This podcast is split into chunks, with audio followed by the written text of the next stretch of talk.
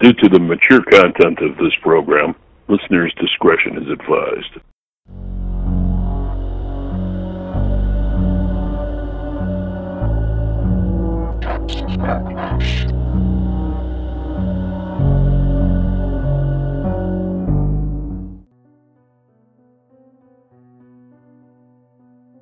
Cindy turned to her daughter. Do you love me? she asked. Yes, Mama, Abigail responded.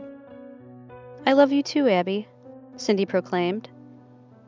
In truth, she did love her daughter, so much so that she couldn't imagine the two of them apart. Now we'll be together forever. And with that one final glance at her baby girl, Cindy pressed the pedal to the floor. Good morning, Mama. Impossible, Cindy thought. Is this heaven?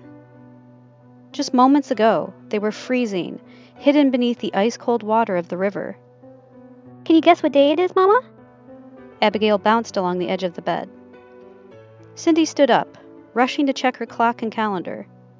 7 a.m., December 13th, 1978. It must have been a dream. The day went on as planned. Cindy allowed Abigail to skip school to spend the day together. They ate cake. They played dress up. Abigail was having the best birthday ever. As night came along, Cindy had forgotten about her dream. Why linger on the past when she could spend time with her beautiful daughter? It wasn't until Abigail asked to go for a car ride that Cindy remembered.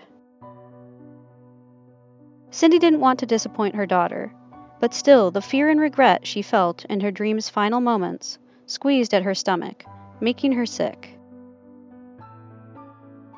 Please, Mama, Abigail begged. Cindy's arms crawled with goosebumps as she debated. It was just a silly dream. She won't disappoint her daughter. So Cindy gave in. She double checked to make sure her daughter was wrapped in the thickest of coats and the fuzziest of gloves. The only way to town was over the bridge. Once in the car, Cindy debated with herself yet again. A promise is a promise, Cindy reminded herself. I promised my daughter a car ride. Besides, it was only a dream. She'll have to cross the bridge tomorrow to go to work anyways, so she might as well face her irrational fears now. Cindy drove, but as soon as her tires touched the wood, she froze. It can't be, she thought. Snow covered flowers decorated the two memorials set up. Both of their photos laid there, each with notes of prayers and condolences stapled and placed against them. You know, Mama, Abigail's sweet voice broke the silence. I forgive you. Cindy turned to her daughter, watching as her precious face morphed. Glass shards poked from her discolored face. Her hair, once a vibrant and youthful brown, dripped green with water that froze on her clothes. She opened her mouth, her teeth blackening, and her lips split. I love you, Mama. Her clothing cracked from the frozen ice as she moved her stiff hand towards her shaking mother. You promised we'd be always together. Now we can. On the inside, Cindy was screaming.